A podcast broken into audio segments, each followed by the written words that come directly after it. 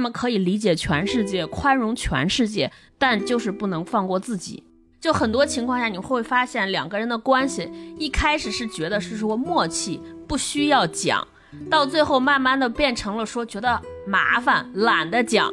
再往后就变成了没有什么可讲的。这个时代有很多寂寞和孤独的情绪在涌动，但是很少有人像袁哲生这样能够用文学的方式把它非常显著的、非常好的表达出来。我们看到的东西越来越多，但是我们能做的事情越来越少。我在想，是不是我们已经迎来了一个新的属于这个时代的内向世代？所有人都非常的忙碌，不得不坚强起来，不得不热闹起来。但是没有人告诉我们怎么坚强，更没有人来告诉一个已经走投无路的人，一个试过了所有可以做选择的人，说你可以不坚强，你可以脆弱。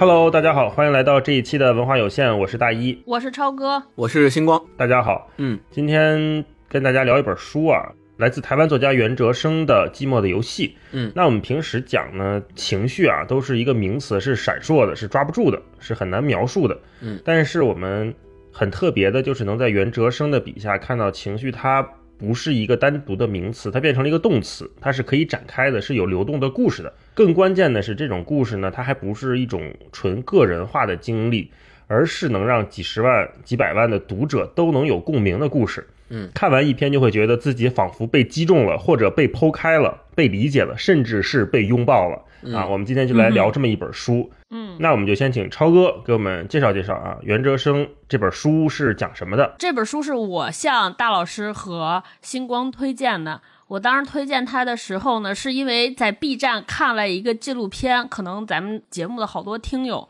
都看过这个纪录片，叫《但是还有书籍》，是 B 站自制的。就这个这个纪录片的第一集就提到了这本书。我被这本书击中，主要是由于他讲这本书的时候讲了一个特别好的故事，还有就是对于这个袁哲生本人这个作家的评价就击中我了。他这个故事讲的其实是一个编辑的故事，就是这个编辑在接触到这本书之前，就是他的他希望立志能成为一名作家。然后就把编辑作为一个糊口的手段，每天就是非常无奈的进行编辑工作。然后在他三十九岁那一年，突然间发现了这本《寂寞的游戏》这本小说。给大家先剧透一下，就是袁哲生非常不幸，在他三十九岁的时候就自杀去世了。所以这本编辑在三十九岁的时候，这个年龄恰逢遇到了这本书，他就想看看，说：“哎，怎么回事？”因为这个机缘，所以就翻开了这本书。看完这本书之后，就是他的人生，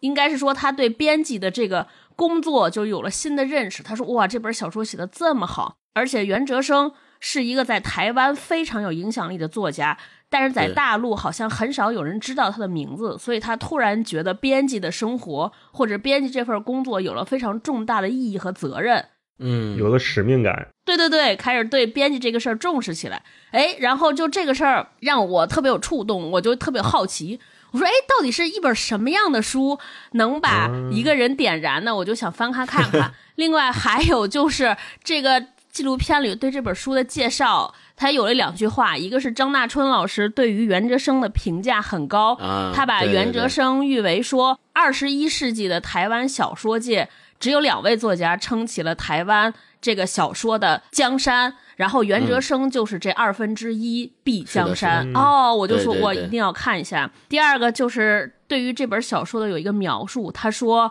他善用孩童般纯真的双眼去捕捉人类的孤独、生存困境与潜藏人们心底的沉郁情感。我就想看看，我说哇，我要看看这个孩童般的单纯和孤独到底怎么回事儿我就去翻开。然后看完这本书，确实是觉得这句话的概括太精准了。这是个短篇小说集了，里边有好多故事，就它每一个故事其实是在描写一种关系啊。我从我的角度来解读啊，就是有父子的关系，有童年的自己和小伙伴的关系，还有很多嗯夫妻关系，它都是通过描写这种关系，然后把孤独和这种忧郁写得非常之到位。就我读的过程中，不停的在和大老师他们说，我说我这本书太治愈了，郁就是忧郁的 抑郁的郁，忧郁的郁啊。啊，对，反正我读一段我就得缓一缓。我这本这本书其实很薄，我看 Kindle 显示的时间大概四个小时就能读完，就是以中部的速对，度。是的，但我读了好久，为什么？因为我每读完一篇就得缓一缓，停下来，嗯，就得吃点甜品了，吃点巧克力，看会儿电视什么的，就疏解一下情绪。看这本小说的感觉还是挺奇妙的。对，袁哲生他有一句话，当时他说过，他说：“天生的小说家想写的总是那些不能被解决的问题，嗯而不是他想解决的问题。”嗯，这个很契合刚才超哥讲的看袁哲生这本书的感觉。那我们让星光给我们介绍介绍袁哲生老师他具体的生平，或者是他经历过哪些事情，嗯到底是因为什么导致他最后这种不幸的自杀？呃，刚才超哥也说了，袁哲生他三十九岁的时候就去世了，而且是非正常的死亡，自杀的方式离开了这个世界。呃，袁哲生其实是一九六六年生人，我们现在所想象，虽然他是三十九岁就已经离开这个世界了，到现在已经去世十七年，也就是说，如果他现在还活着，那其实他活到现在应该跟呃骆以军那一代的作家是同一个时代的。他跟骆以军就差一岁。对，一定要知道这个年份，因为我们后面还会聊到他的那一代的作家对他们整个写作风格的一个有一个非常大的影响。袁哲生呢，他曾经是在《自由时报》做这个副刊的编辑，同时他担任过。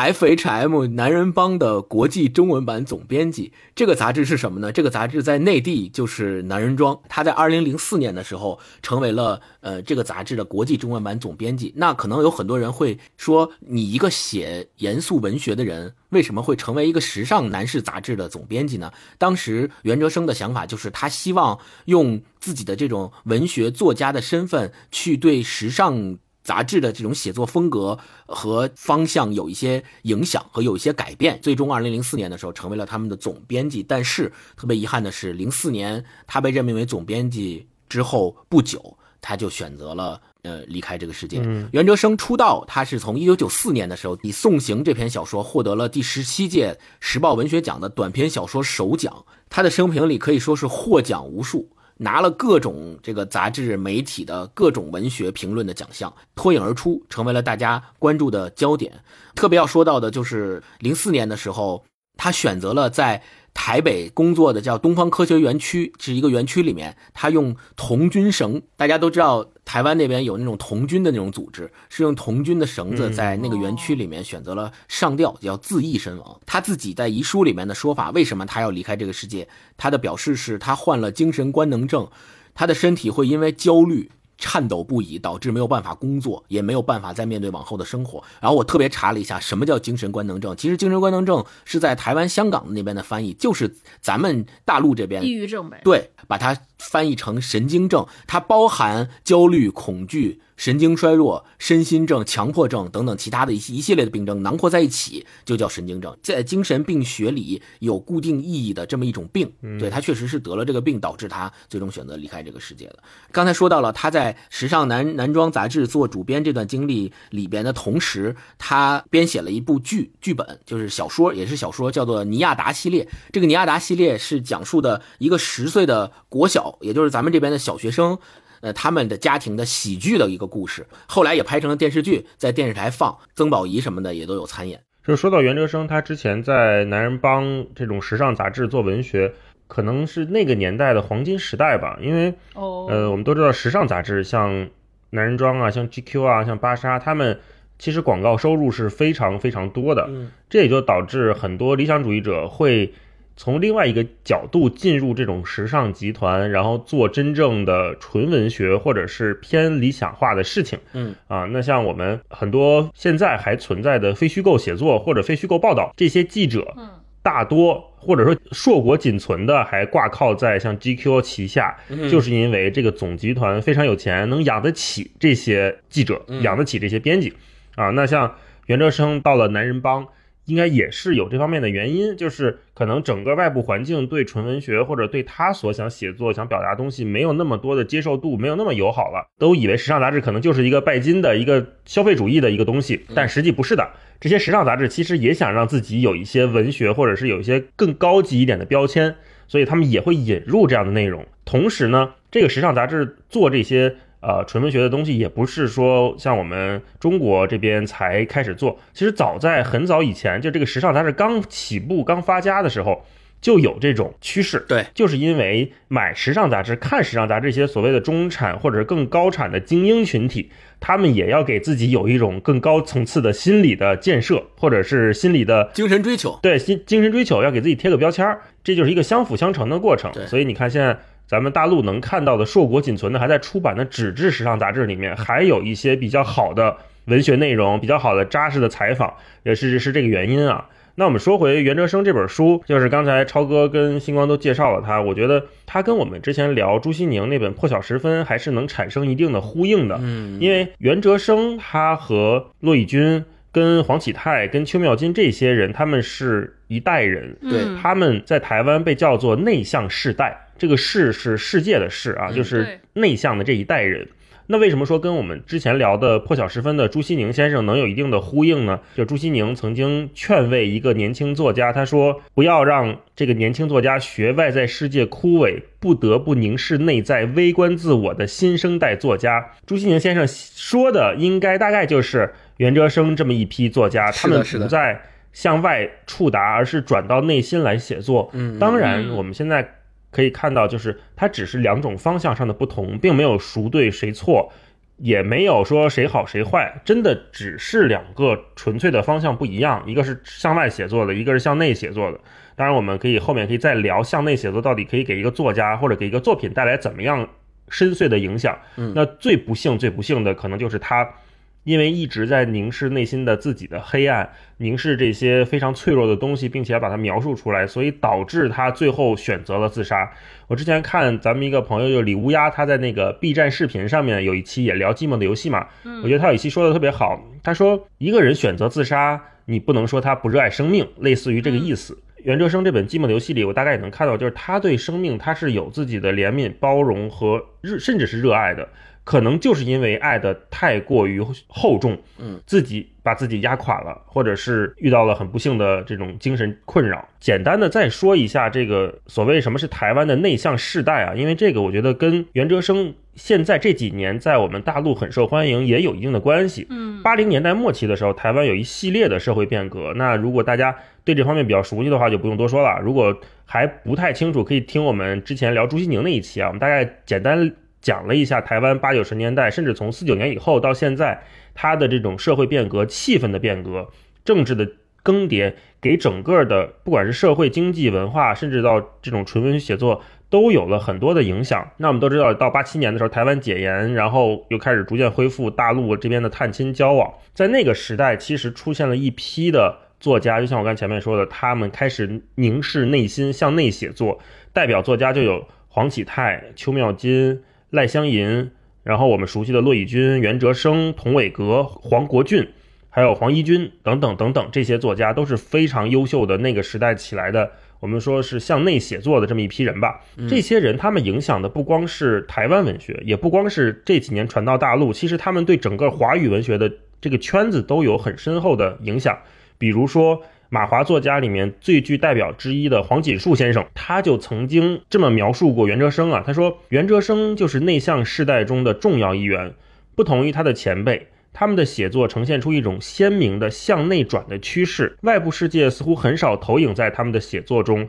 他们单溺于自己的想象情绪。以强意象化、场景化的建构，在小说中呈现出幻意感。我们看袁哲生这个书也是，你看他是写于二十多年前，或者是他可能写的更早，但是我们现在很多人能跟他产生共鸣，能被他击中，能被他安慰到，就是因为他写的跟时代没有那么强相关啊。我们看起来的时候，觉得他好像就在写我们身边的事情，这也是我觉得袁哲生这本书厉害的地方。嗯，一会儿我们也可以再聊聊为什么。内向时代现在这么被大家所关注，是不是因为我们也到了一个属于我们这个时代的内向时代啊？星光，而且你会发现，刚才大一提到的内向世代的这些代表的作家里面，有好多个都跟袁哲生最终其实命运是相似的，他们都选择了用非正常的死亡手段告别这个世界。嗯，所以今天我们说骆以军还依旧活跃在文坛上，他算是内向世代这一批作家里面的幸存者。他依然用他自己的方式，可以说在文学上找到了一条新路，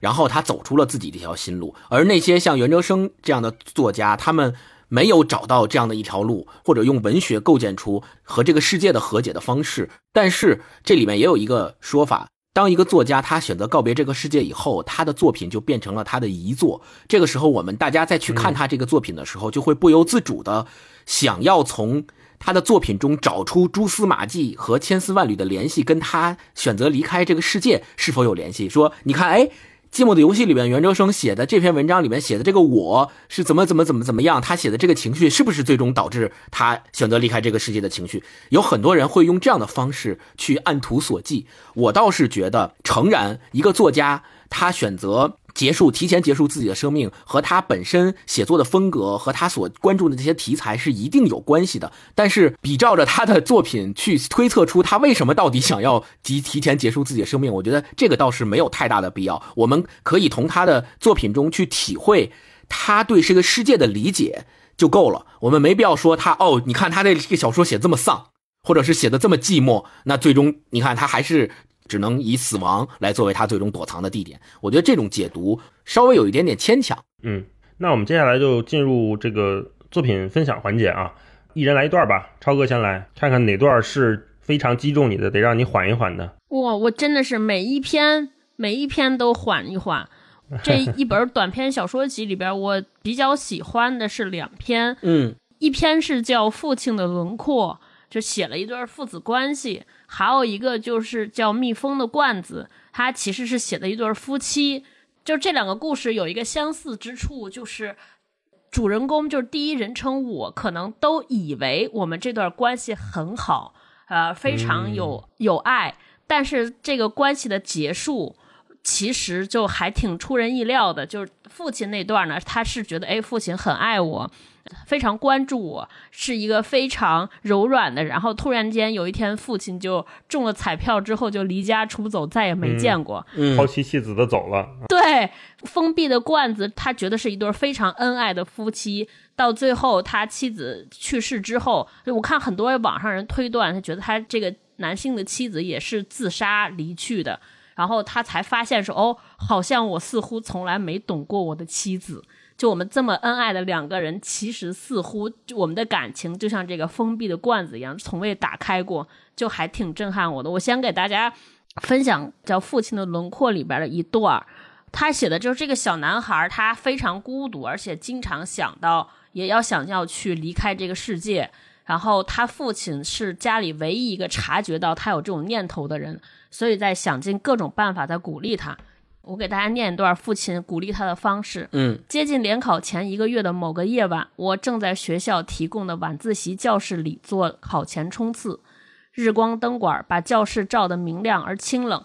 同学们都埋首书桌，互不交谈。我选了一个接近走廊靠窗的座位，设法让自己专心在书本上。突然，我听到一阵用手指关节轻轻敲打玻璃的声音，抬起头来。父亲的脸出现在窗格里边，父亲必定是不愿吵到其他正在看书的同学。我体会了他的心意，便悄悄地从座位上站起来，绕到教室的后面去和他会合。我永远记得和父亲并肩坐在空荡黑暗的体育馆长椅上，而心里渴望着时光永远停止或是快速跨过的情景。父亲先是取出温热的蒸饺和我一起吃，他细心的把白色保利龙的盒子掀开，然后为我撕开卫生竹筷子的封套。就是他讲，父亲买了一个蒸饺来给他送。那天晚上是个寒冷的夏夜，父亲和我相对无语。临走前，他对我说了一句话：“好好活下去，不一定要在意别人的话。”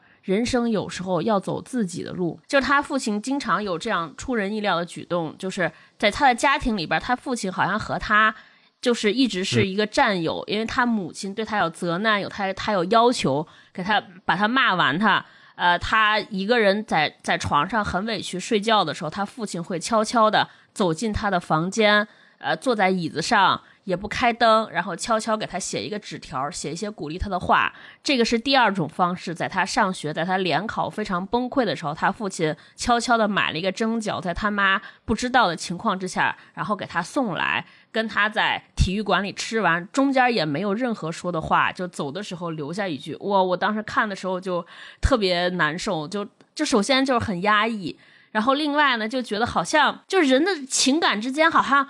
有牵挂，但是总隔着点什么，就特别难难过。他这个名字也特别好，对，轮廓就像隔着一个毛玻璃在回忆自己的父亲一样。是是是，嗯嗯，我读这段的时候，无数次的让我想起朱自清的背影。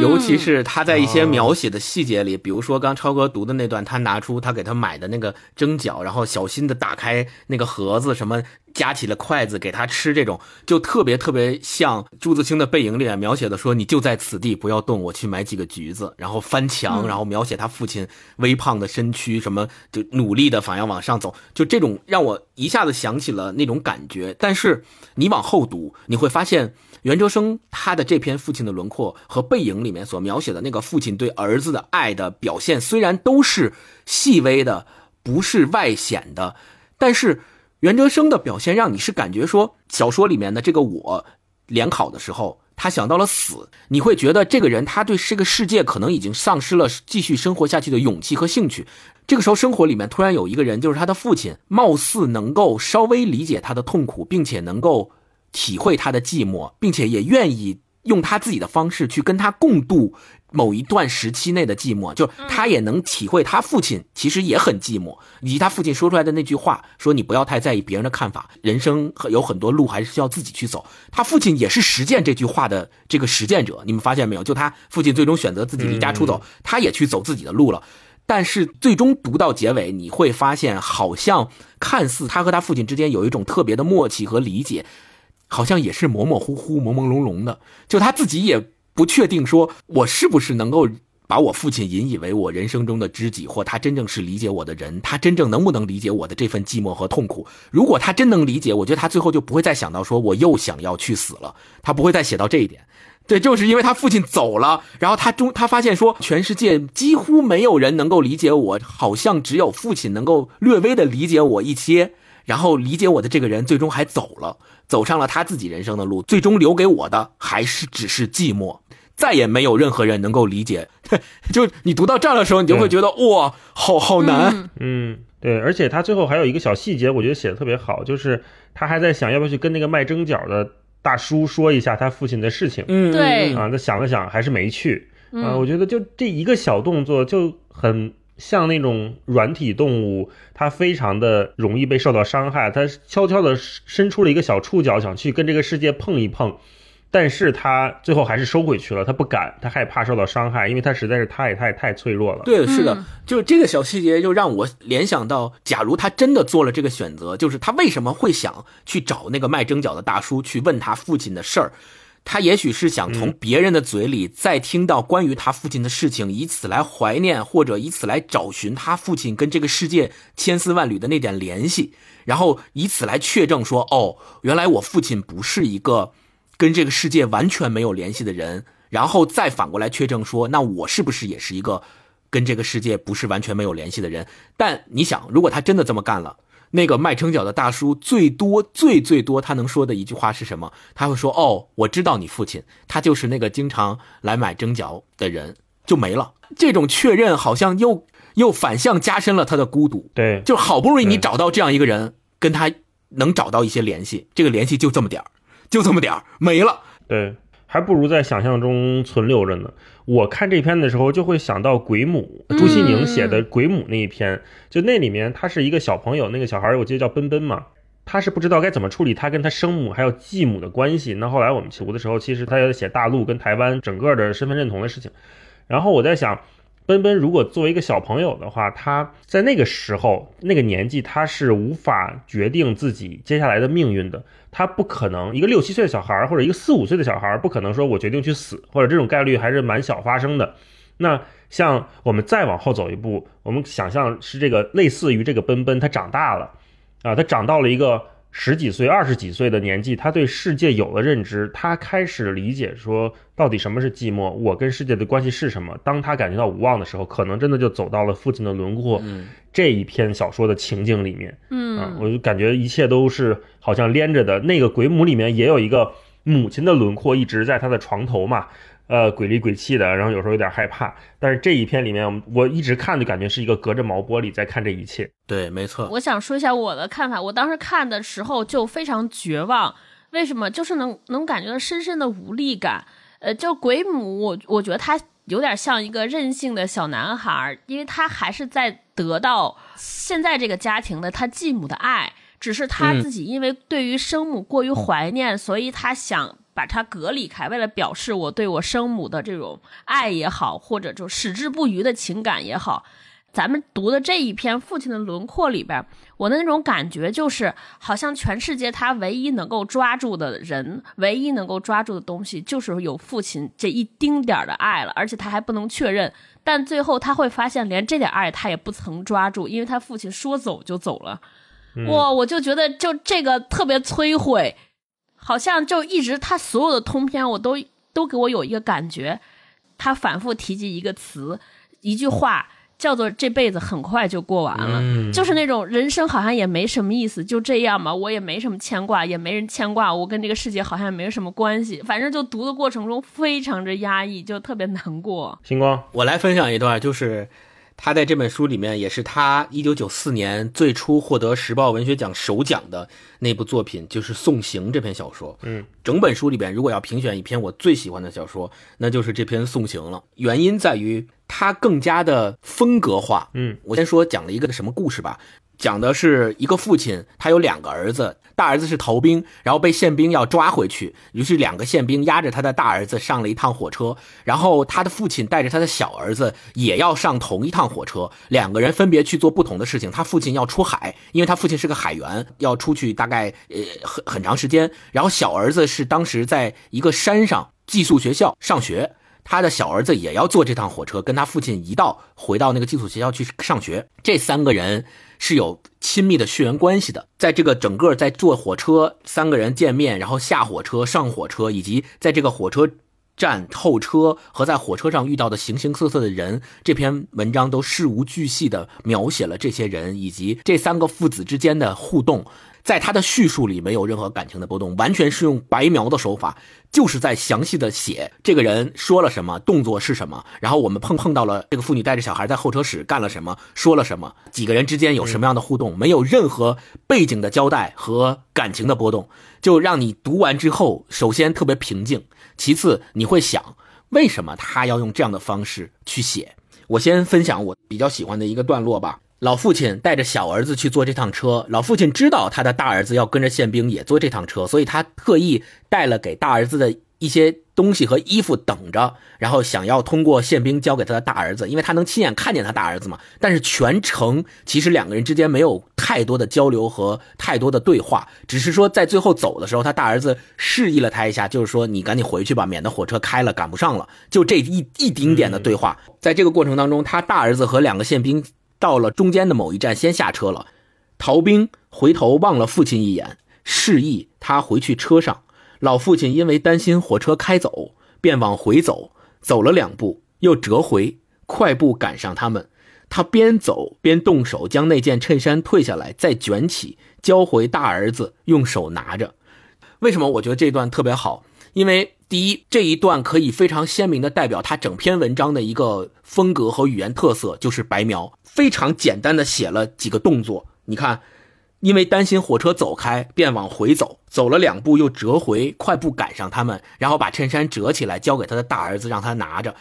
这些动作表现出来了，他的老父亲既担心他的大儿子走，又不愿意自己赶不上火车。这种感情的撕扯和情绪的流动，在这种看似平静的动作描写中，能够体会到非常的强。你在读的时候不太用。作者非得非常强烈的告诉你说啊，父亲这个时候心里是一个什么样的状态？不必要，你就看他这几个动作描写，你自己就能体会到父亲的心里是什么。我觉得特别好。嗯，送行这一篇因为获了很多奖嘛，所以这个小说也被很多人拿来讨论，包括张大春他也写过评语，甚至袁哲生后来有一本书专门就叫《送行》，就是以这一篇短篇小说为题目来写的。对，那在这一篇里面，我们可以看到它不光是一个刚才星光说的白描，也是袁哲生经常用的一种手法。另外，它也像一个长镜头一样，这篇故事就是嗯跟随着袁哲生的笔，你能看到刚开始好像是这个在讲逃兵，两个宪兵和一个逃兵他们的视角在讲，走着走着走着就转到了。老父亲带着一个小儿子，拎着一包衣服，可能踉踉跄跄的，甚至有些笨拙的，在这个火车上面要去给儿子披一件衣服，但是宪兵就无动于衷。他想给儿子穿一下，但是因为儿子的一只手跟另外一个宪兵的手靠在一起，穿不上。所以他们也没办法穿上啊，穿不上。就再往前走的时候，视角又变了，还是这个镜头，他跟到了一个老太太。一个儿媳妇儿带着一个小闺女，他们三个人的一个视角，这三个人是这个车上的另外三个同行者。嗯，这个老太太就开始说：“我不知道在哪儿下，我想问这个宪兵。”然后宪兵不理她，老太太又怕不安全，然后坐在宪兵对面，又是一个长镜头。继续走的时候，你就发现哦，等到下了船之后，这个小儿子后来又跟这个年轻的妇女。他们又产生了一些一系列的关系，然后两个人又怎么样怎么样？你看，它就像一个走马灯一样，一条线把所有人穿起来，但是所有人最后都是要离开的，所有人都不是生命里的主角，对，没有一个人是主角。这就是我看整个送行给我感觉最独特的地方，因为我们以前看很多的小说，我们都知道，呃，时间、地点、人物、起因、经过、结果，对吧？那这个是我们惯用的、必须要有的几要素。但是你看，在送行这一篇里面，你真的就像一个没有人物，对你，甚至你比如说我们看很厉害的《一九一七》或者《鸟人》那样的长镜头下来的电影，我们都知道哦，这个人是主角，这两个兵是主角，他们要干啥去，对吧？但是在送行这一篇里面，我们随着这个长镜头发现非常的残酷，他描述了一个世界的样子，嗯啊，这是给我看这篇短篇小说我觉得最受震撼的地方。我再看一遍的时候，我还会感觉到。你可以把自己带入到某每一个角色里面，都可以再读一遍，真的非常精彩。对，最后一段特别的有电影的镜头感和那种疏离感。他说他走到玻璃窗下，将行李放在地上，敲了敲窗玻璃。老黄就是他们学校那看门的大爷。老黄正喝着茶，在收看晚间新闻，听到有人敲窗，放下手上那杯热龙井，扯着大嗓门问道：“谁呀？”结束。你会觉得哦，就是他这个整个这个镜头，你就想象一下，他拍了这么多人，然后拍到这儿的时候问谁呀？啪，关了，就是这个感觉，你会感觉哇，怅然若失。对，那我接下来分享一篇，就是这一本小说的同名的这一篇啊，就叫《寂寞的游戏》。嗯，《寂寞的游戏》这本书为什么这两年可能被大家更多人知道，也是因为这一篇里面跟我们去年一个非常受欢迎的台湾电影有很大的关系，就是《阳光普照》。其实跟大家说，我们三个还聊过一期，但是因为种种原因，我们没有放出来，现在还在我们家这个硬盘里放着呢。这个电影我们当时做过一期节目，这一部电影我们三个都非常喜欢。然后《阳光普照》中间有一段，如果你看过的话，肯定有印象，是一个动画片，就是其中那个男孩子叫阿豪嘛，很帅的那个男台湾男生，他在讲一个关于司马光砸缸的故事，他把那个故事讲的非常的阴森。或者说非常的压抑，他在一个公交车站给他一个喜欢的女孩在讲那个故事，讲司马光为什么要躲起来，然后司马光他们在找那几个小孩找出来之后，发现把缸砸破之后，里面蹲着的那个小孩就是司马光自己。对啊，那这个故事就是源自于《寂寞的游戏》这一篇同名小说。当初我在看《阳光普照》那电影，他讲到这个段的时候，我完全有点没有办法理解。我虽然知道他本身表现的是他当时的情绪和心境，以及这种情绪和心境最终导致了他选择跳楼自杀这件事儿，但我完全 get 不到说这种心境到底是一个什么样的感觉，以及司马光砸缸砸出来了他自己是想表达啥呢？我直到。这一次读了袁哲生《寂寞的游戏》，他这个原版的这个故事以后，然后结合他整本书的这种情绪，原来他想表达的是这样的一件事情，并且这个事儿在电影里面导致了电影中那个阿豪去跳楼自杀的这么一个结果。对，在那个电影里面，其实阿豪跳楼自杀是一个非常突兀的一个情节，就是所有人，特别就是我们可能一般的观众看到那儿都无法理解，甚至觉得很意外，说啊怎么回事就自杀了。这一段我来分享一下，就是袁哲生这一。篇关于寂寞的游戏，他是这么写的：他说，我想人天生就喜欢躲藏，渴望消失，这是一点都不奇怪的事。何况在我们来到这个世界之前，我们不就是躲得好好的，好到连我们自己都想不起来曾经藏身何处？也许我们真的曾经在一根烟囱里，或是一块瓦片底下躲了很久。嗯于是躲藏起来就成了我们最想做的事。后来我陆续问过很多人，他们记忆中最幽暗的角落，大多埋藏着一些无关痛痒的琐事。果然没错，在参加作文比赛或是学骑单车的经验之外，我们还记得一些更重要的事情，比如说，有人记起了在一个遥远的台风过境的傍晚，一个人莫名地走在淹水的巷弄里，一直走向布满紫色云朵的天际那头。也有人回想起在某个无聊的冬日午后，自个儿孤零零地坐在池塘边等待鱼儿跃出水面。他们说的多半是一些微不足道却又耐人寻味的事件。这些简短残编，经过一段时间之后，变得遥远而模糊。归纳起来，大都具有一些不由自主的特征，和寂寞有关的。我看到这段的时候，我就觉得他把寂寞这件事情写得非常的淋漓尽致。就是我前面讲的，他能把一个情绪写成一个故事，写成一个动词，延展开来。我就想起来，我有的时候也会莫名其妙的想起一些非常莫名其妙的事情。嗯，有个瞬间你会知道，我靠，这个事儿我肯定能记住，或者这个事儿一定会烙在我脑海里很久很久。但是这件事情超级的无聊。然后他最后他说，那时他忘了好一会儿，才掉头走开。那个他就是一个在树下正在找袁哲生的一个小小伙伴儿，他们在玩捉迷藏，然后他藏起来了，然后别的小伙伴在找他。他说那时他望了好一会儿，然后才掉头走开。我还记得自己一直蹲在树上，痴痴地看着那双橘色的塑胶拖鞋慢慢离去，发出干燥的沙沙声。接着，我清清楚楚地看到自己蜷缩在树上，嗯我看见自己用一个很陌生的姿势躲在一个阴暗寂寞的角落里，我哭了。人一旦开始躲藏，就很难停下来了，这点我始终深信不疑。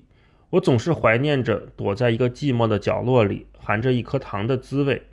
还有那一声划破寂静和同伴们争先恐后的奔回起点的尖叫声。嗯所以看到这里，我就觉得他好像一直在用一个镜子在审视自己，在观察自己，甚至说他已经分裂成了两个自己，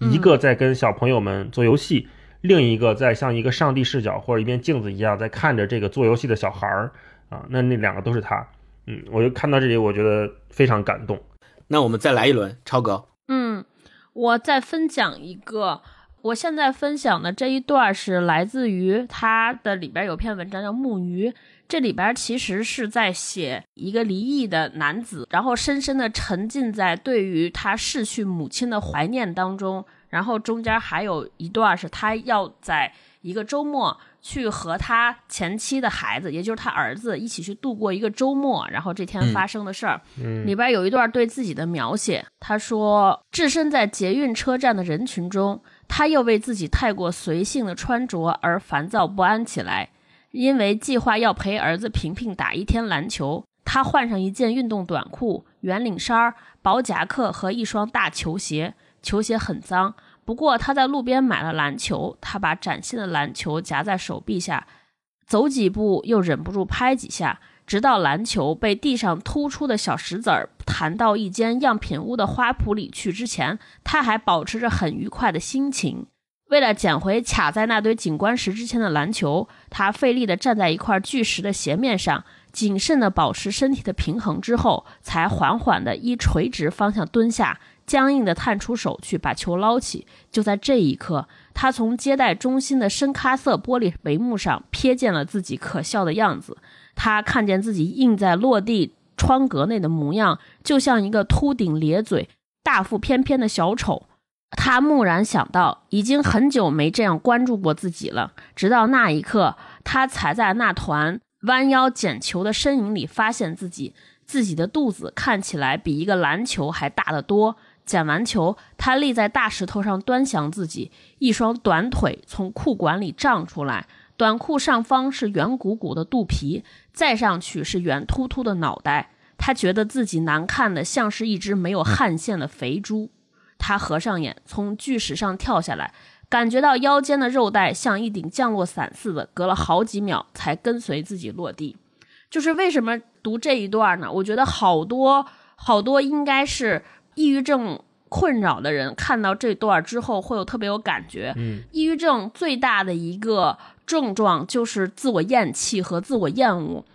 就是人在这种极限或者孤独的状态之下，他就是有一种极端的自我厌弃和讨厌自己的状态。他会把所有的遇到的不愉快或者发生的不快的这种愤怒都发泄在自己身上。就我记得在极客上看到过简里里，就是简单心理的创始人，也是 Blow Mind 的的那个主理人。他因为他自己是专业的呃心理学专家，他说过一段话。他说，人们在抑郁状态下容易将自己的负性情感投注到自己身上，他不会是觉得别人有问题，他一直在觉得自己很糟糕。就因为确实是袁哲生在很年轻的时候就离开这个世界，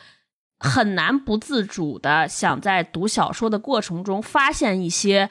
去寻找一下他为什么要离开这个世界的线索。但读到这些的时候，就突然就感觉到他确实是受自己的情绪困扰很大。比如说像这里边写的非常淋漓尽致，他会把。母亲的逝去，母亲的离开，归罪在自己身上。他认为自己没有在母亲活着的时候对母亲更好。他会把夫妻关系，还有他和孩子之间的这些所有的问题，也都归罪在自己身上，认为自己不是一个好父亲，自己身材不好，做的什么都不好。读这段的时候，我会特别有共鸣。其实我们现在会发现，就是抑郁症这个疾病。其实，在我们生活中很普遍，但是人们往往会存在一些误解和误区，就觉得说，哎，好像会觉得说，得抑郁症的人是不是就是我们所谓的心窄、想不开、敏感、想多了？对，然后大家总是会不由得劝解和劝慰。我觉得，就是如果身边有患这个疾病的朋友。同时，你也特别想了解他，帮助他，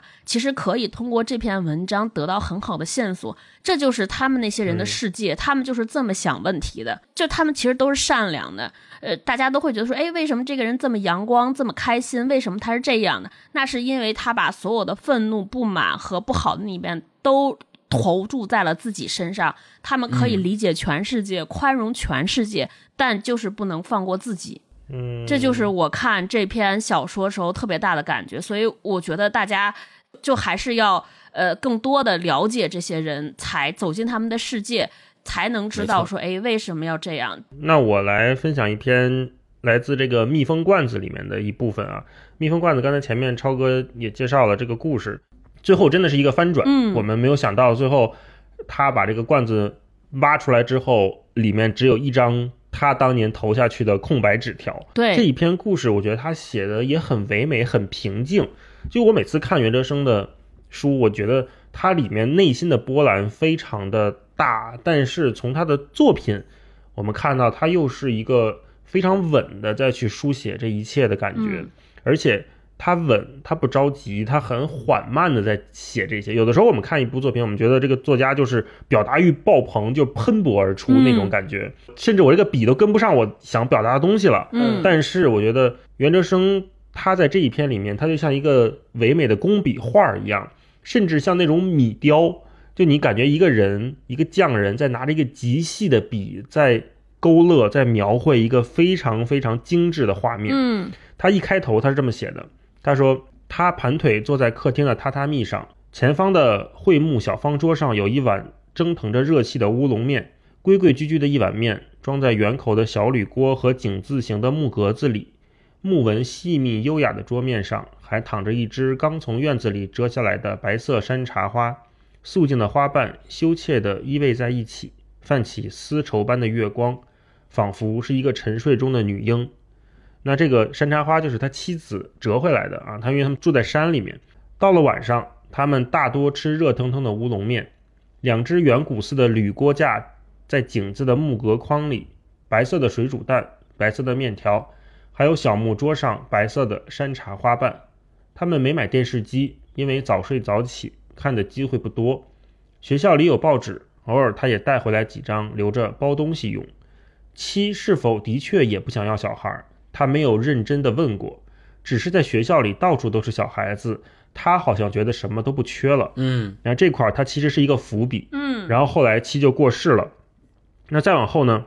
他突然想到那年晚上他们在做的那个游戏，他说半夜他们客厅里的灯还亮着，我们来玩一个游戏好不好？七说：“什么游戏？就是各自写下一句最想告诉对方的话，然后装在一个玻璃罐子里，再把它埋在土底下，过二十年之后才可以挖出来看看对方写了什么。”嗯，他说无聊。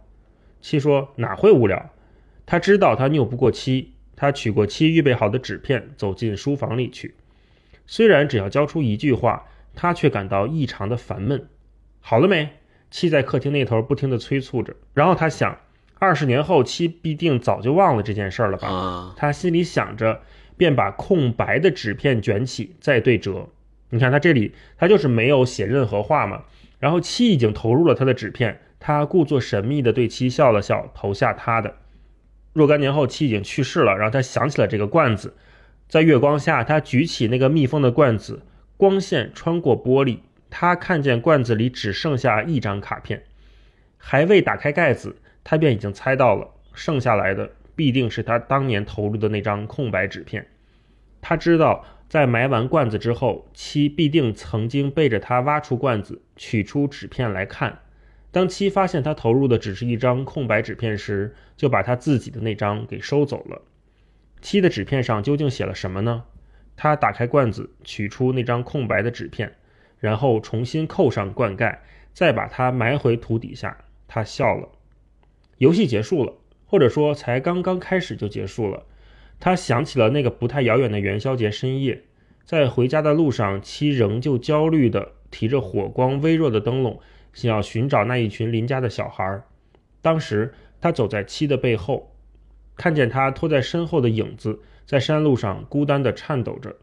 现在回想起来，早在那个提灯的夜晚，妻便已经离他而去了。嗯，我觉得这一篇小说简直就是一个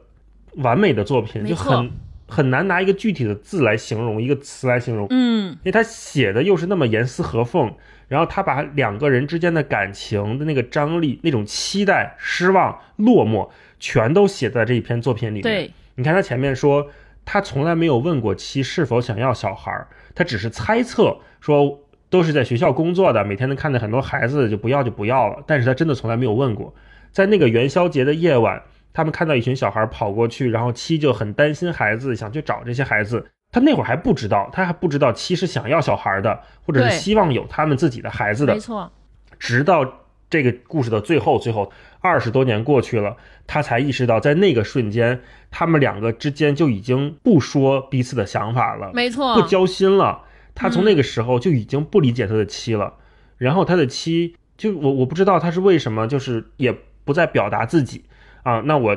对这段婚姻、这段关系，我可能已经冷漠到无话可说，但是我又维持着表面上的就是虚假繁荣也好，或者是相敬如宾也好啊，那我还是会给你折一支山茶花放在这儿，我还是会给你做乌冬面吃，但实际上两个人的感情已经产生了非常非常大的不理解。嗯那这种不理解不是当下我们大吵一架能解决的，而变成了一个二十多年后一个男人深深的愧疚。哇，这个大石头压在心里得多沉重！我在想这样，然后他最后还是把这个罐子还又埋了回去。呃，但是我读到这篇的时候，在结尾的时候，我还有一点点小疑问，想跟你们俩探讨，就是这个男的，也就是小说里的我，他挖出来那个罐子之后，他发现里边只有一张空白的纸片，他都没有打开罐子，他就猜到了。应该是他妻子提前没有忍住把罐子挖出来，发现了他埋的是空白的，于是把自己写的那个取出来了，最终只剩下嗯他自己埋的那个空白的纸片。然后有一个情节是，他说再把它埋回土底下，他笑了。我特别想跟你们俩探讨，为什么他在这块要笑？他的这个笑里面饱藏着的是他自己的什么样的情绪？我不知道你们怎么理解这个事儿我觉得他就是那种在摇着头在苦笑，就是啊。哎，就就就这样一个笑容。嗯因为一切已经没有办法挽回了。虽然他们俩的感情是，就是我们看起来外界看起来是非常好的，然后他也自以为跟七的感情非常好，七可能也对他没有什么怨恨，也没有什么深仇大恨，没有什么本质上的问题。但是就是因为七可能是一个比他还敏感的人，比他还对这个感情有期待的人，在这个过程当中，他真的无法满足这个七对他各方面的要求期待。然后比如说那个游戏刚开始的时候，他就说无聊，七说哪会无聊，然后他又觉得拗不过七，他又会因为比如说我我爱你，所以我要为你去做这件事情，但是我本质上我心里我是对这事情我是觉得啊好好好没有意思啊，是这样的。那最后他还是觉得哦，那我还是拗不过你。最终家里做了这么大的一个决定，就是我把这个纸条拿出去了，我们现在叫时间胶囊嘛，我把这个胶囊抽走了的时候，他也觉得哦，那我还是没有拗过你，对吧？因为妻知道她丈夫没有写这个纸条，那我就把我的纸条拿走，我就是要把这个事情做成我想要的样子。可能我觉得就是这样，我不知道超哥怎么感觉。我自己分析可能有两个意思吧，一个确实是苦笑。还有一点，就我觉得还有一层，他应该是两种笑容。一开始他应该是觉得，哎，我好像猜中了我妻子，果然跟我想的一样，有点得意。但是到最后他想通了那一片刻，更深的应该是长长的无奈或者是难过。都我我自己看这篇，我也特别喜欢，这应该是我最喜欢的一篇一篇故事，因为我觉得他写了一个特别特别有深意的，就是关于爱这件事情。对，我觉得就是他们两个，他和妻子的感情，我猜想可能是有两个阶段。就一开始，他可能觉得就是两个人是过度爱对方，所以要过度的对为对方思虑和思考。比如说，他们俩对于有孩子要不要孩子这件事情，他可能在非非常爱妻子，他觉得哦，可能妻子在那个环境之下他不想要，那我这么爱他，我也不想要。那妻子呢，可能也是通过观察。他说：“哎，他好像对孩子不太有兴趣，所以我也不想要。就是两个人都觉得自己是在为对方考量，但其实就是这种过度爱造成的过度自信。但到最后，他还发现说：哦，原来这是个误会。就我其实没懂。我觉得这是一种爱的关系，还有一种就是因为太爱。”造成的自信导致了他们双方的这种沟通的缺失，就很多情况下你会发现两个人的关系一开始是觉得是说默契不需要讲，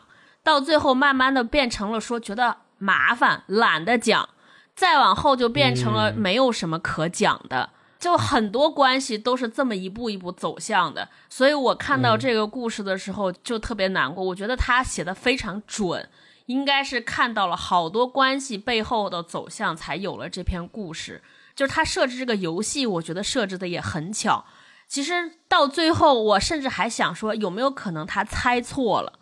就那个条儿，可能就是他妻子写的一个东西，或者是他妻子其实也写了一张白纸，但他自己觉得是自己写的那张，是不是也有这种可能？也就是说，这个人。到最后，其实还是在对这段感情有一个自以为是的解读。人的孤独也好，寂寞也好，其实很多情况之下，我猜想也是对对方和他人的过度自信的解读造成的。对，因为你觉得他肯定是这样想，所以你懒得去问，懒得去动作，然后事情就变成了你以为的那样子。也许可能不是，这就是我的看法。嗯，我刚开始看到说他笑了这一段，我真的有点不太理解他为什么要笑。他是觉得他自己猜中了，然后觉得哦，我还是我猜中了，我猜对了，有这个笑，这是浅层的。那深层次的，他为什么要笑？嗯，我一开始理解的是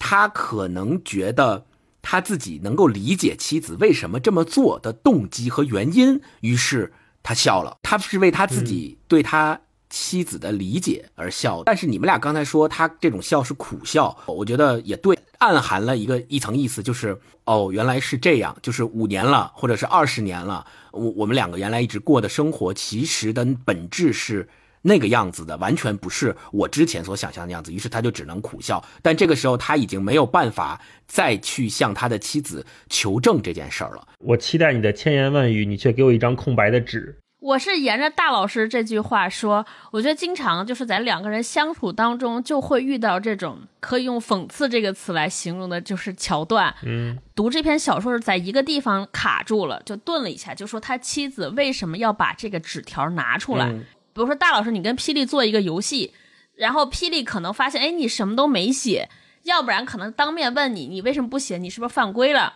或者说，那那我就留着我的呀，对吧？有可能你是因为对现在生活太满意，你已经把所有的所有的话想对我说的话，日常就都对我说了，再没有什么需要写纸条跟我说的话了，对吧？所以我把我的放在这儿，我也不会拿出来。为什么这个妻子拿出来了？我在这儿顿了一下，我在想说。可能有两两个思考，一种就是像我刚才说的，就是他妻子太爱他了，他妻子可能写了一些对于未来生活有期待，或者有更多要求、更多向往的话。他对未来有期待、有向往，可能就是说明他对现在有些事情不满意，他写在这儿。结果她发现她丈夫什么都没写，她猜想说，哦，有可能丈夫就是对现在生活很满意。那我不能揭开这个伤疤，不能揭开这个假象，我怕伤了他，所以我把我写的这些话拿出来，这是一种可能。还有一种可能就是说，他写的这些话，他可能是负气，负气应该就是星光刚才解读那个，我有千言万语想和你说，但是你什么也不跟我说，那就说明是不是你没有比我爱你更爱我？所以。我为了维持这种平衡和公平，我把我写的话拿出来了，就是这两种都有可能。然后我就联想到我们现在生活关系中，就是可能因为男生和女生的思维就是有一些差异，所以就经常会造成这种误会。有一些误会是美丽的误会，就比如说我们看上一期节目里边留言，就两个人都喜欢了好久，然后说出来才知道说哦，原来你也喜欢我好久。还有这种有点悲伤的误会，就像这个故事里写的那样。就这种悲伤的误会变成了一种 PK，就为什么人不说一个女生为什么不愿意表达我想要这个，我想让你为我做什么，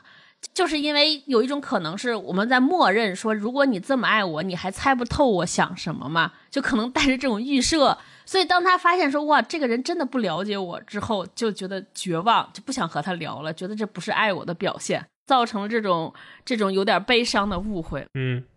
该轮到我了，我分享一段。我觉得是在他这部短篇小说集中读起来轻松愉快的，嗯，就是没有窗户的房间这一篇。你看啊，没有窗户的房间这一篇讲的是一个什么故事呢？是我应朋友的邀请，一起在殡仪馆打工的。故事里边夹杂了很多方言，以及完全都是他自己的自述，里边没有两个人真实的对话，而是都是用自己的口吻说谁谁谁那天说了一个啥啥啥，然后以及我那天遇到了一个什么事儿，完全是用这种自述的方式在描述在殡仪馆打工的这段日子。可想而知，殡仪馆这个工作势必会跟死亡、跟离别、跟寂寞等等的这些观念联系在一起。一上来他就写到，死亡就跟兑发票一样，早晚会中奖的。不管你是他妈的吸血蝙蝠、九官鸟，还是什么死变态，早晚都会 bingo 的。奖品就是下地狱的入场券一张和孟婆汤一碗。你看他这个风格，一下就跟之前的那个白描的风格区分度很大。另外还有他对话，比如他是这么写的：他说，谢了坤大仔，你的话真有智慧，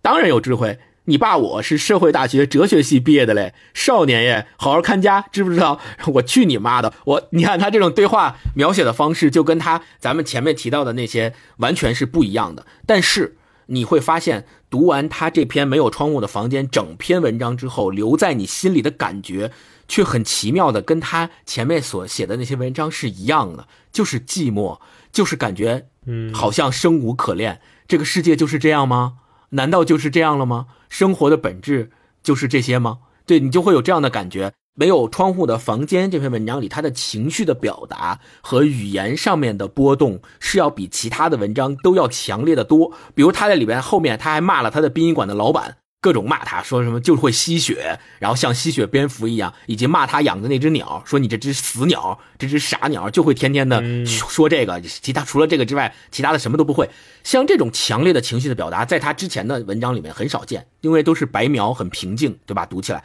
但是你读这篇文章，感觉到情绪的波动了，但你读完以后，一样会觉得说描写的东西和他文章的本质是一样的。好，那我们就先分享这么多啊，这一分享大家就。说起来就没完没了了，太长了。还是因为这个书写的好，就从我们三个各自的标记的量上面就能看出来，这本书真的是击中我们很多很多点啊。也欢迎大家有在读这本书时候哪部分让你特别有感触的留言跟我们聊一聊啊。那我们接下来再聊一个小话题啊，就是关于寂寞这件事情，也是跟这个书名有关系，叫《寂寞的游戏》嘛。我有在想啊，就袁哲生他呃很多作品也是写于九九年、九八年、九四年。啊，那现在我们二十多年过去了，我们回来看这本书的时候，还是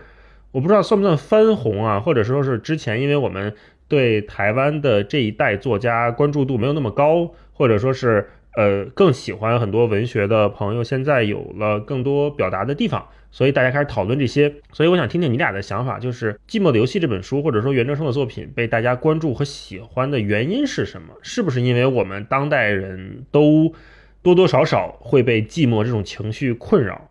嗯，我是觉得现代人的一个面临的社会性的大问题。就是寂寞或者叫孤独，往往你看很多文学作品里面，除了描写寂寞跟孤独之外，他也会给你提供各种解决办法，帮助你理解你的这种寂寞和孤独。第一是告诉你，别人跟你一样，不是只有你感觉到这个情绪；另外一个就告诉你，如果感觉到这个情绪，首先你要理解它，其次你要接受它，然后你要跟它和平共处。然后他会提供各种各样的方式。我觉得，包括现在我们所接触到的。这么多的新鲜的媒体的资源，比如说像抖音、快手，也都是大家其实排解寂寞和孤独的手段之一。但是，也许这种寂寞和孤独是你没有办法很显著的意识到，其实你在刷抖音、刷快手的时候，往往就是你感觉到寂寞或感觉到孤独了。刷了个寂寞，对，往往其实你感觉到寂寞，我没事干，看看呗，打开刷一刷。嗯，这种打开刷一刷，怎么说？没有一个很外显的体会是。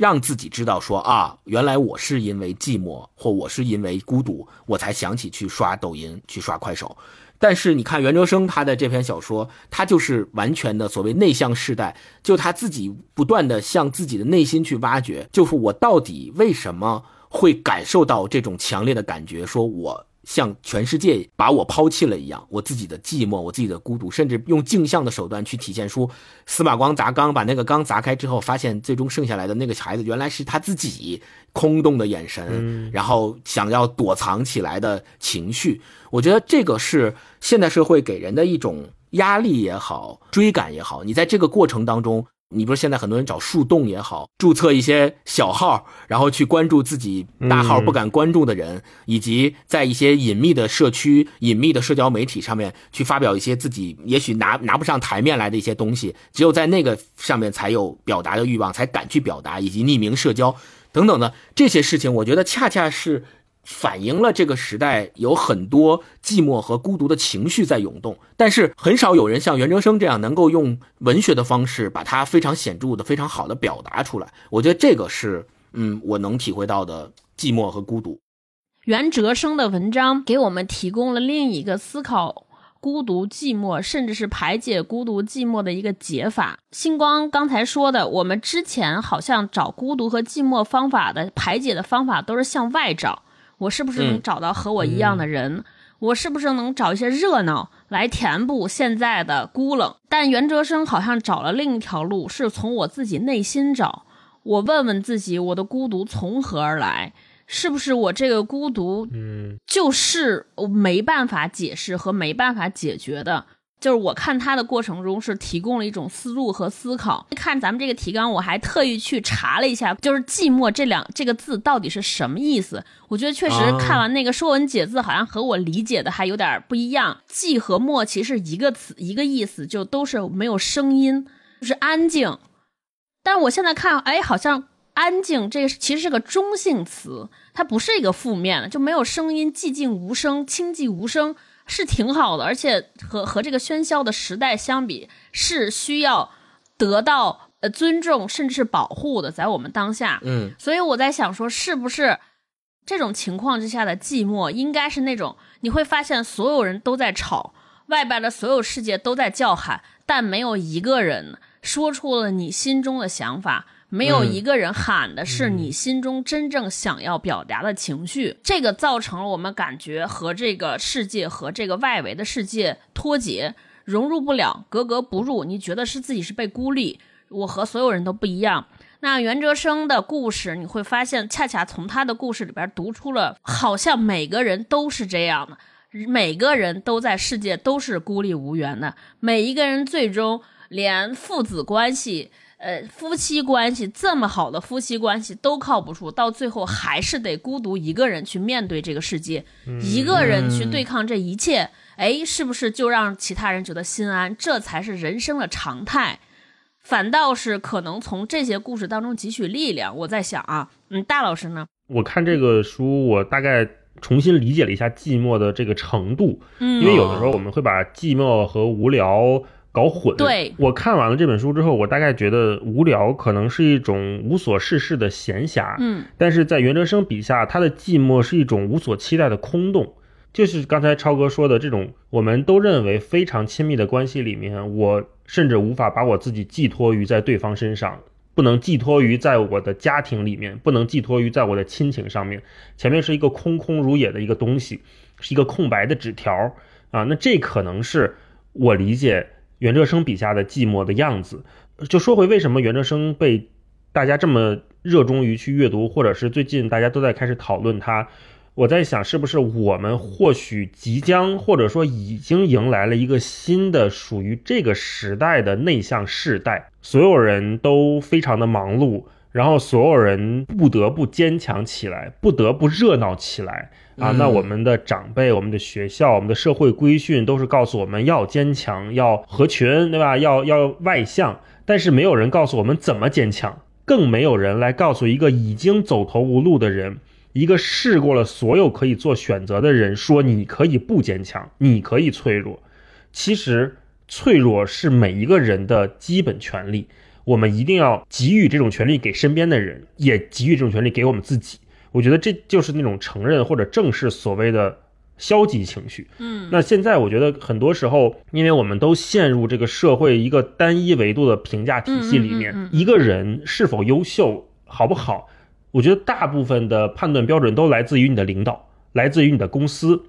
一个公司认为你这个人行，你在这个社会上的地位你就行。你在大厂里面是 P 几 P 几，你是一个年薪多少多百万的几千万的人，你挣多少钱？一旦这个评价标准消失了之后，很多人他是像被撤掉了脚手架一样，就会从空中跌落。那在这个过程当中，他们缺少了一种。自我的评价体系，包括我们也是，我们都会说，我们需要一个社会框架来把我们放在其中，这也是现在每个社会人他必备的一个根基，这个没有问题。但是如果这个根基非常的单一，或者是只有一根的时候，它就很危险。所以我在想，从袁哲生他出生六十年代，呃，然后到后来，为什么就台湾他们会有一个内向世代这么一批人起来，就是因为那一代年轻人他们觉得外界跟他们的关系越来越淡，或者说是我越来越无力去改变外界的东西，所以我得往内心走，不管是政治上的、经济上的，我说了不算数，我做不了任何的改变的时候，那我怎么办呢？啊，那我觉得现在就是在大陆或者是在我们身边很多。朋友可能也有，包括我们自己也有这样的困扰。我们一个人越来越意识到，呃，我们看到的东西越来越多，但是我们能做的事情越来越少。这怎么办？这给所有人带来一种困扰，带来一种挤压。这种挤压就产生了我们现在说的寂寞的游戏这样的情绪，对吧？我觉得很多人能在这本书里面投射自己，或者寄托自己，或者感觉被袁哲生拥抱，被他理解。就是综上所述的这些原因，这个书我觉得还是挺推荐大家都有机会的话能看一看的。有人这么评价说，他的小说就是告别世人前一声如释重负的叹息，是一种深情的方式，跟这个世界说再见。对，就是他展示了那么多的寂寞，展示了那么深的寂寞，他用这样的方式记录下了这一切，最终还是选择了过早的离开这个世界。我觉得，如果他能够活到现在。他应该最起码跟骆以军一样地位的文坛上非常有名的作家，甚至于比他还要的。嗯，对，因为一个时代的文学也是这个时代的风向标嘛，就不管是写作者还是说读者，都是能侧面的看出这个时代正在关注什么，大家在讨论什么。从这本书我们也能看到，可能现在很多人都在被这样的情绪所困扰。那我们也希望。有这样情绪困扰的朋友，不管呃是大是小，都能找到自己疏解的方法，能正视自己的这些消极的，或者是有一点让自己不舒服的情绪，呃，不要害怕，然后也大胆的去求助，或者是去找到能真正帮助到你的健康的渠道吧。对，这本书呢，我们就先聊到这儿。那最后就是一个作品推荐环节吧，我们看看有什么相关作品可以跟大家推荐推荐的。嗯，超哥，我推荐一个我最近看了一个电影，他讲的故事和那个《蜜蜂的罐子》非常像，就是一个新人导演的电影作品，也是一个老片子，叫《被光抓走的人》，黄渤演的，里边有好多著名演员。嗯，这个故事梗概也非常巧妙，就是大家生活在世界上，突然间有一天来了一道光。光照完之后，就像灭霸打了一个响指，这个世界上好多人就消失了。但是巧就巧在，大家发现消失的人都是一对儿一对儿的，就是真正互相爱的人才会消失。所以这个电影其实真实应该叫背光留下来的人，就这些留下的来 来的人就非常尴尬。就是有两个片段，一个是一对年轻人要领证，但是他父母不让去，认为他们之间根本没有感情，然后。这个父母在天台旁边吵架，而且这对父母大概吵了三十年。吵架的父亲还在外边用他女儿的话说：“有小四、小五、小六，他妈每天打麻将也不回家。突然光照来，哎，他爸妈消失了。然后他们俩互相能为对方去死的这对年轻人被留下了。所以，就是所有被留下的人都开始在怀疑和思考：到底我和他之间有没有爱情？我们之间的关系出了什么事情？到底什么才是爱情？”虽然这是个青年导演的作品，其中有还有一些不成熟的地方，但我觉得这个话题非常值得思考，以及就是他们希望在这个背后讨论出来的关于感情的东西，对我来说有启发。我特别喜欢这个电影的结尾，就是黄渤和谭卓演的他妻子，也是就是和这个小说里边那对夫妻一样，以为自己很爱。但是他们已经感觉自己不行了，关系不行，也不怎么说话。最后兜兜转转了一大圈，最后一个镜头定格在两个人又在炒鸡蛋过日子，就好像是大家都明白了到底什么才是真正的爱情。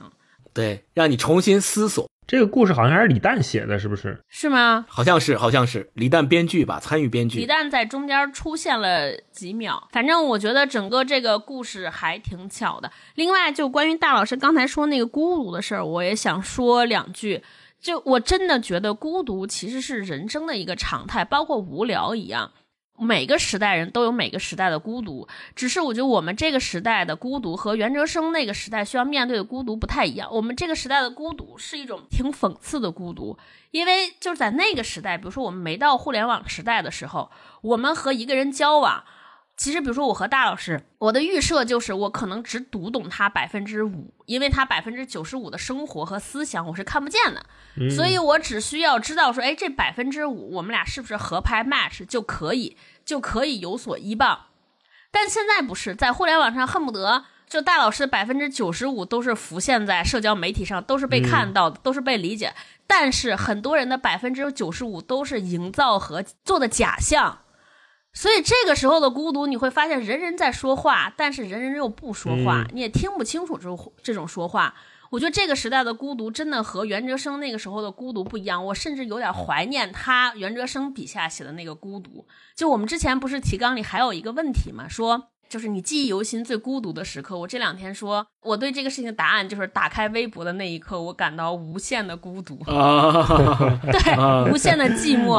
那一刹那，发现我被这个世界、被微博的世界孤立了，我完全看不懂啊！而且所有声音看似这么多人在说话，但发出的都是一一种声音，一类声音。我觉得对我来说都是寂寞，嗯，虽然很热闹，但是很寂寞。对对，所所以从这个角度来讲，我觉得大家能够回到袁哲生笔下的那种每个人和自己独处，每个人缩到自己的小世界来来检视自己，反倒是件好的事情。我觉得这恰恰是我们这个现在这个社会每个人都需要的。就你先理清楚自己是怎么回事儿，然后让自己的样子。就是轮廓更清晰，同时更坚定。我觉得这个才是可能对抗这种所谓孤独的最好的方式。嗯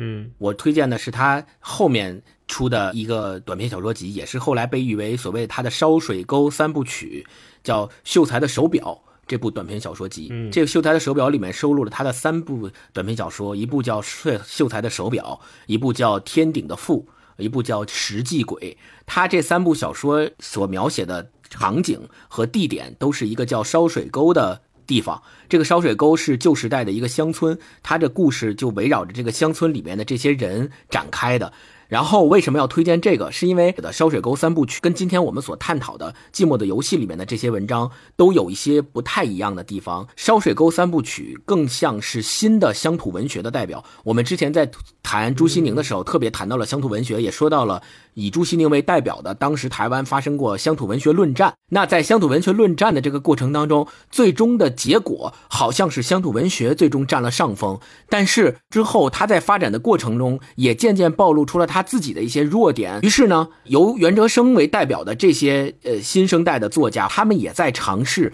用他们自己的方式去跟乡土文学找到一些结合点，重新去演绎和重新去书写所谓的台湾乡土文学。所以袁哲生的这部《秀才的手表》恰恰是他的这个尝试里面一个非常优秀的作品。也有很多人评价说。他的这部所谓“消水沟三部曲”是台湾新的新颖的乡土小说和乡土文学的代表作，所以我推荐给大家。嗯，值得一看。我跟大家推荐几个吧，一个是跳岛 FM，他们有一集专门在聊台湾文学的内向世代，好像是第十三集。有兴趣的朋友可以听一听那一期的播客，也很棒，因为那期他们请了郭玉洁老师，很多人都很喜欢的一个非虚构作家。嗯啊，他因为在台湾真的是跟吴明义也是一个非常。优秀的小说家，学了很长时间的写作，所以他对台湾文学就是比我们更近的视角吧。啊，那一期我觉得聊的挺好的，大家可以听一听。嗯，然后另外呢，就是李乌鸦爱学习老师他在 B 站的那个视频啊，有一期是讲寂寞的游戏的，有有兴趣的朋友也可以看一看，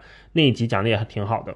然后呢，就是两个作品，这两个作品也是强相关的，就是胡谦的大猎那本书。以及根据这本书改编的电影，很多人都很喜欢，叫《大象席地而坐》。嗯，《大象席地而坐》，我建议大家看那个导演剪辑版，好像是三个多小时啊，尽量看那个导演剪辑版。我觉得他的这部电影就像我们看《阳光普照》的大陆版，或者是你可以跟《阳光普照》对照着来看，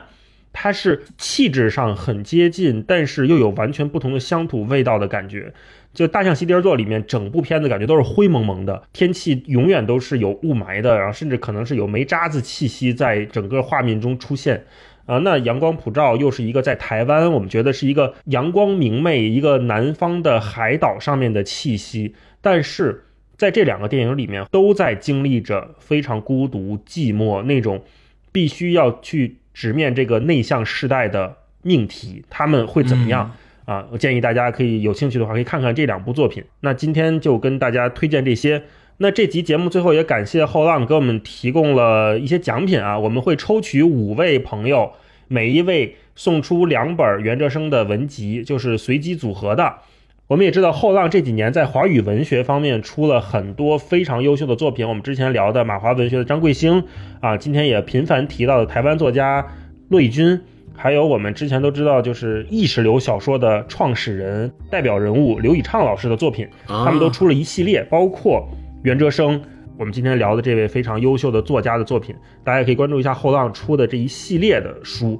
设计和装帧各方面都还挺好的。最后呢，也欢迎大家留言跟我们说一说你听完这期节目的感受，啊，关于寂寞的也好，关于这个作品的也好，关于内向外向也好，都可以随便聊一聊啊。那我们最后会选五位朋友送出这个纸质书。